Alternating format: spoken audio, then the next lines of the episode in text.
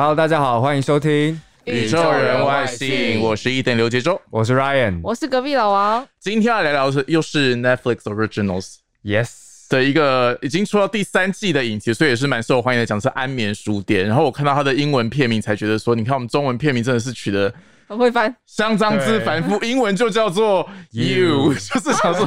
Y O U U，哇，对，就是你，因为它是小说改编的啦，原著小说讲的就叫做 You，、但是翻成安眠书店，听起来就有一种好像觉得还蛮引人入胜的感觉，因为大家一般觉得书店是个很 peace、很文青、很文艺的地方，但是很多恐怖的事情就在这边发生，所以这个主角叫做 Joe。就就他就在书店上班，但是他虽然是爱书人，但他的心理状况跟别人有点点不太一样，所以已经演到第三季了嘛，就要开始你知道挖掘主角的内心深处，跟这个童年背景所以我觉得稍微有一点点老梗。其实第一季就有点老梗了，因为他就是喜欢那个来书店的对女顾客，嗯但以前一般是那种爱情文艺故事嘛，但这是一个惊悚故事。然后呢，为什么这个男的会稍微有一点不是稍微还蛮变态的？对，就是。追溯到他的你知道 childhood trauma，、所以第三季就来跟着他探索一下他童年过的到底是什么日子。那我觉得 childhood 应该大家 childhood 童年，知道，因为很多东西加一个 hood 就变成一个无形的字，所以 child 是小朋友嘛，所以 childhood 就是童年。但是来有一个很重要的重点，就是以前有讲过，两个字加在一起变成一个字，你需要就是某些地方有个次重音，所以不是 childhood，是你知道 childhood。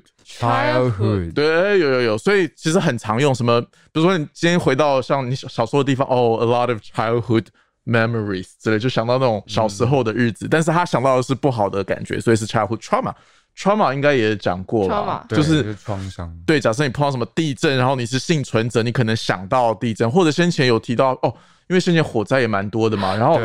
我有看到他访问那个消防员，虽然他从那场火幸存下来，可他之后在执行任务的时候，可能一进到那个大楼里面，又是有那种感觉，嗯那个就叫做 trauma，就是经历过某种创伤。其实当然。呃，该怎么说？我觉得可能生理的伤可能是比较显而易见，说不定他会好。但是你知道，心理的伤，某些时候我觉得程度是更复杂一点。所以今天就来看看那个安眠书店的男主角 Joe。我觉得这名字取得蛮有意思的，因为在英文里面 Joe 就是一个很一般的人，嗯哦，就跟我们讲什么，我们会小明小明就可以泛指任何人这样。小明志明这种，对，所以你看，我觉得他作家会取这个名字，他一定是想过的嘛，把他的男主角叫做九可能代表说他经历的状况。那其实有看过安眠书店的观众应该知道，就九他其实是一个充满幻想、很容易到处想要窥探别人隐私的一个变态跟踪狂。那他其实除了会为爱杀人，他为爱杀人是什么意思？就比如说我喜欢你，但是我发现你的男朋友对你不好。那我就要杀掉你男朋友，因为我为了你，我为了爱，就是他的认知上是这样，所以这个叫为爱杀人。所以这一部其实他就是一个用一个变态跟踪狂的视角去拍的一部影集。那他这一次第三集一样也是，你知道，影集里面就可以看到很多尸体，对，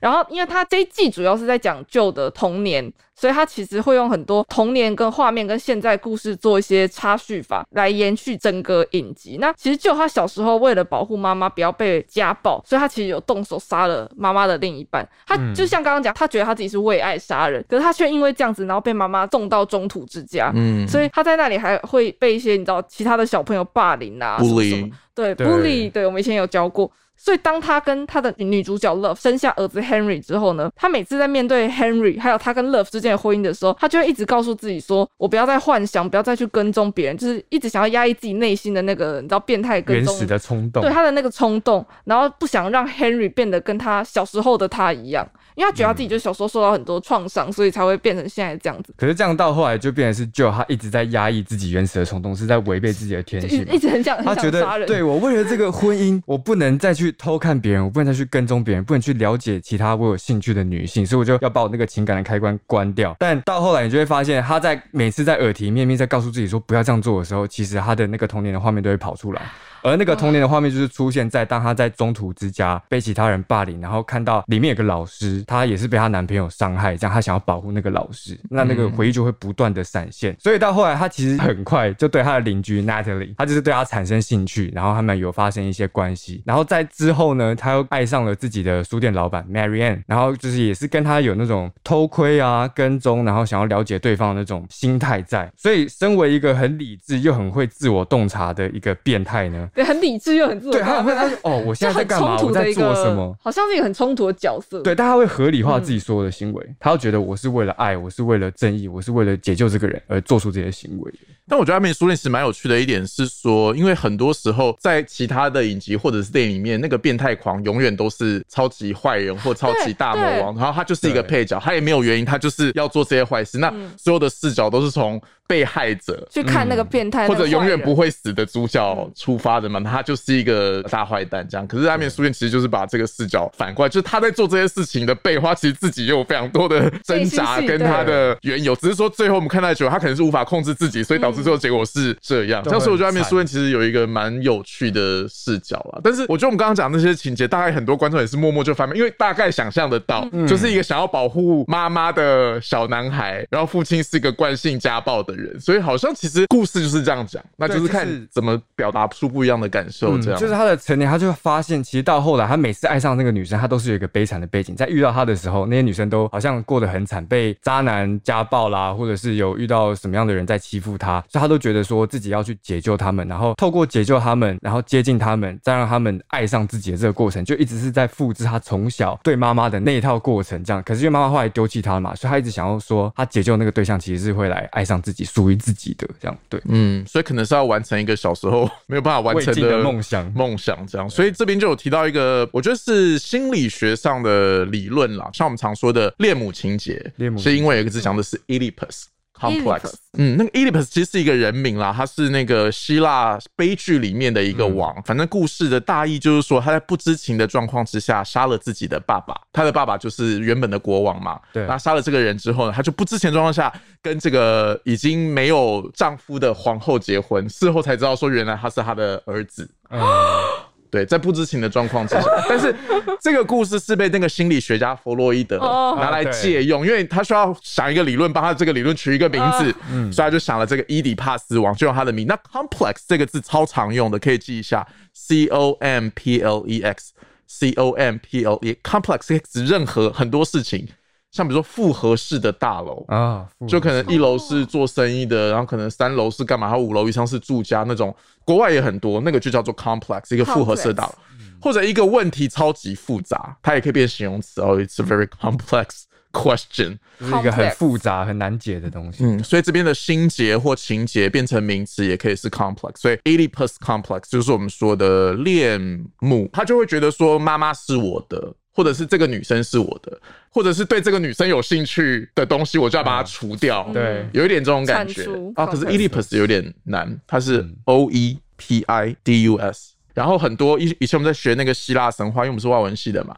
那个 O E 的时候都不念 O，就是这边要念 Oedipus，就是反正把它记起来就好。欧不发音，因为可能是我猜是可能跟他的希腊文希腊文和拉丁文有关嗯吧，对种，所以是伊底帕斯伊底帕斯情节那。其实像剧里啊，也有提到那个就是 Henry 的妈妈 Love，她的童年也发生蛮多事情，就是其实她小时候也杀过人。那他的父母很有钱，可是父母却很常在他小时候在很多重要的时刻缺席，而且他对他要求非常高。然后导致于他长大之后就变成一个很缺乏安全感，然后会很冲动的。我觉得这真的很像，就是很多电视剧里面对有钱人小孩的一个角色设定，就是那种爸妈虽然很有钱，但爸妈都忙于工作，然后都没有在关心你啊什么什么的但是对对，但是对你的要求又很高之类的，所以。在他当就很努力的在维系跟 Love 之间婚姻的同时呢，他就开始慢慢觉得，哎、我如果要让 Henry 平安健康的长大的话，我就必须要把 Love 杀掉。所以我觉得蛮难的，因为你看一段关系，就是你会在他面前显露，就是这个人知道你的所有事情，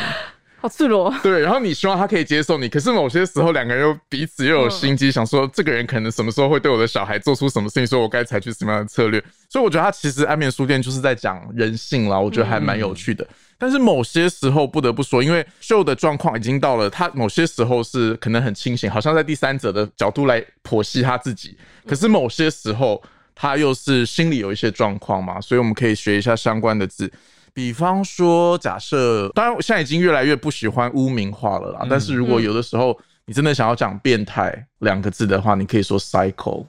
Psycho 也是一样 p s y c h o，但是那个 p 在这边是没有声音的哈，所以 p s y c h o psycho。当然啦，就是胡乱骂人，你可以说他是个 psycho，或者是那种有的女生，我觉得两个女生在聊天的时候很常说，哎呦，you 变态 psycho，就是对他可能跟踪你，或者是在你的脸书 po 文上每个都按赞，他也不见有心理疾病啦。可是你知道口语当中就会说 cycle，cycle 那当然 cycle 它是有另外一个字啊，cycle 是某个字的